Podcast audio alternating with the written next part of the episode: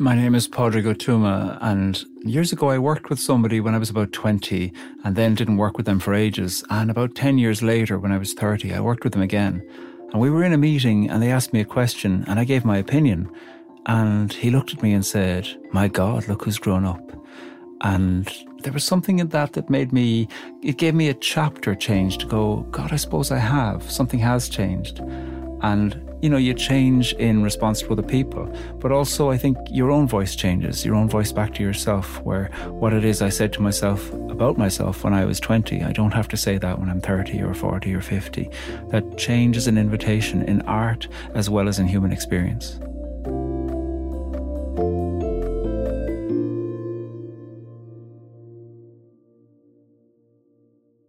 The Smiley Barista Remembers My Name by Wo Chan.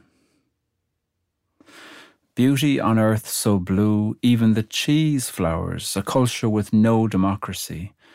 Yesterday, for example, I ate the same sandwich I eat every week eggplant roasted in red pepper aioli, a focaccia jammed full by arugula, capers sweaty in browned butter. How have I come to love routine? I'm thirsty and abashed. The fabric of my childhood underwear, triple axles in the wind. Wow, the whole neighborhood watches me do emails, go to therapy. She shed revenge for forgiveness. I said it. I forgive you, slipping like a key beneath a door where never was a house attached. Is it beauty on earth so blue?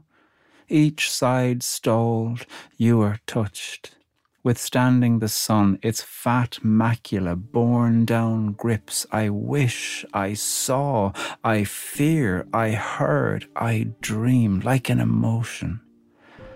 This is not a feeling. This can be, I think, a conversation.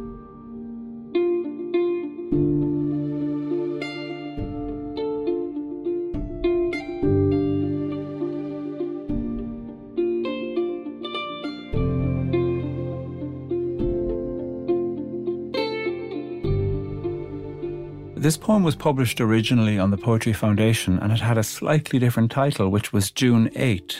The Smiley Barista Remembers My Name.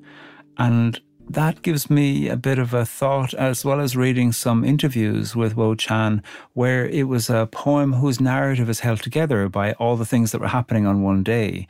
And so perhaps because it was June, the sky was particularly blue and the cheese flowers, you know, about perhaps what was being eaten. And certainly then there's that gorgeous sandwich that's being described that always makes me hungry whenever I read it. But very quickly, the poem isn't just a list of things that are happening because it continues to reflect on itself, you know, right after the capers sweaty in brown butter. I mean, I salivate when I read that line. But then the question, how have I come to love routine? And I'm thirsty and abashed. There is a way within which this poem is paying attention to itself, where the poet is paying attention to themselves and the self reflective, self conscious nature of seeing change, of seeing maturity. It feels like the reference to the conversation at the end, as well as this internal conversation about forgiveness as the poem continues. All of those things feel like they're paying attention to what it is that's flourishing, maturing, deepening.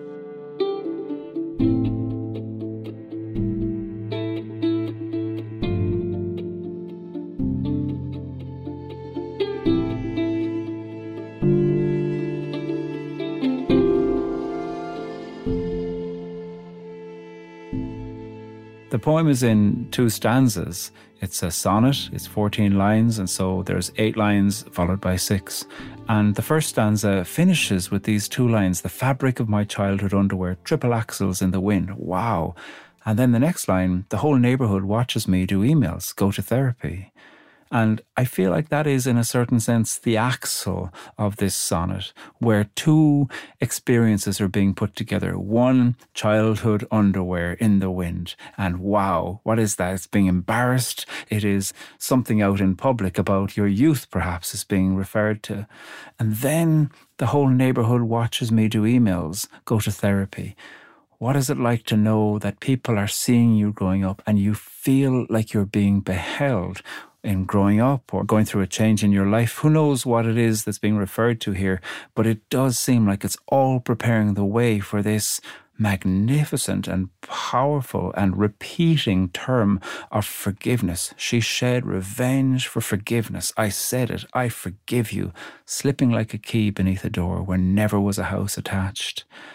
Forgiveness is one of those words that can often be hard to use because so often what it is that I think forgiveness means is what I project into whenever I see somebody else write it or say it. But forgiveness in the poem is a key to a door that was slipped under a door. But also, it is that when you realize that you've slipped this key under the door, a door perhaps that's keeping somebody out or keeping somebody in, you realize there wasn't a house attached to the door we don't know who or what's being forgiven and no clue. And I love the openness of all of that then because it appeals to me to think, where is it that I'm looking for forgiveness? Where is it that I'm wanting to give it? And what is it that I would put as the alternative perhaps to forgiveness? Would I speak about revenge for forgiveness or would I talk about bitterness for forgiveness or something else? How is it that I would bring my own definition into that?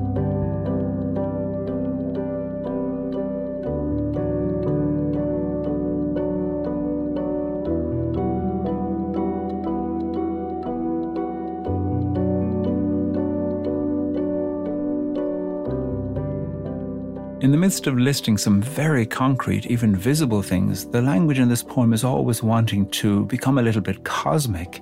Is it beauty on earth so blue?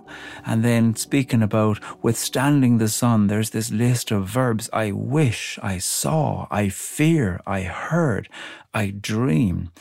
Why would you need to withstand the sun? The line is withstanding the sun. Its fat macula borne down grips like an emotion. That bit like an emotion comes after these other verbs, but they're in brackets. So it is about withstanding the sun and somehow feeling held together by something like an emotion. And the poem resolves to say this is not a feeling and saying instead it's a conversation. So rather than just being at the mercy of the sun and its fat macula, its focus, its absolute precision, its heat, this is saying I'm in conversation with the sun.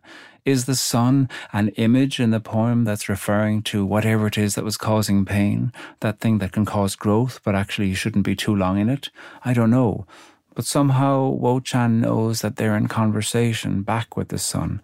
And I love the image of that there, that the brightness of the sun can be something that you can say, I can turn to the thing that might have, on the one hand, given heat and on the other hand, burnt, and I can say something back.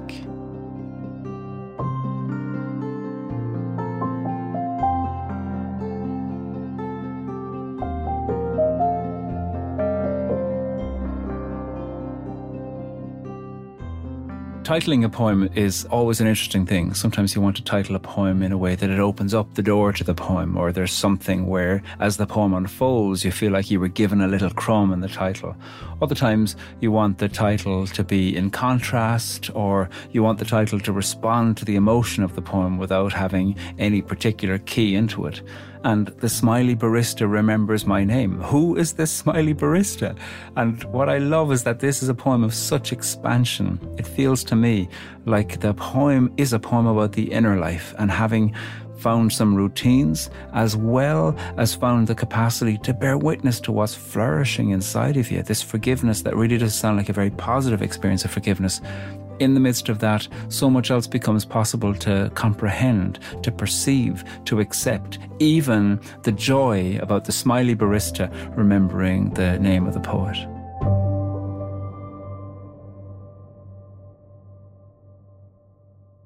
The Smiley Barista Remembers My Name by Wo Chan. Beauty on earth so blue, even the cheese flowers, a culture with no democracy. Yesterday, for example, I ate the same sandwich I eat every week eggplant roasted in red pepper aioli, a focaccia jammed full by arugula, capers sweaty in browned butter. How have I come to love routine? I'm thirsty and abashed. The fabric of my childhood underwear, triple axles in the wind. Wow. The whole neighborhood watches me do emails, go to therapy. She shed revenge for forgiveness. I said it. I forgive you, slipping like a key beneath a door where never was a house attached. Is it beauty on earth so blue? Each side stalled, you are touched, withstanding the sun, its fat macula borne down grips. I wish I saw, I fear, I heard, I dream, like an emotion. This is not a feeling. This can be, I think, a conversation.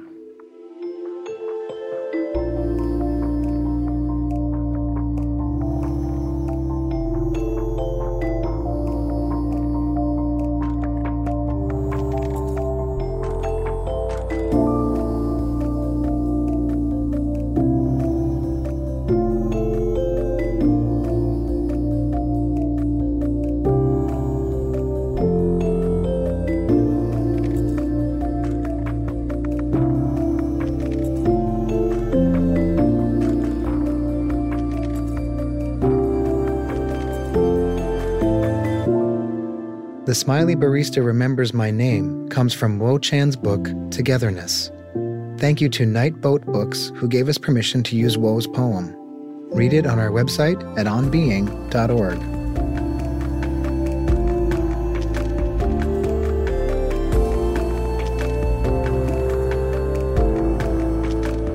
Poetry Unbound is Gautam Srikishan, Eddie Gonzalez, Lillian Vo, Lucas Johnson, Amy Chatelaine, Kayla Edwards, Anissa Hale, and me, Chris Heagle. Our music is composed and provided by Gautam Srikishan and Blue Dot Sessions. This podcast is produced by On Being Studios, which is located on Dakota land. Open your world to poetry with us by subscribing to our Substack newsletter. You may also enjoy Padraig's new book, Poetry Unbound 50 Poems to Open Your World. For links and to find out more, visit poetryunbound.org.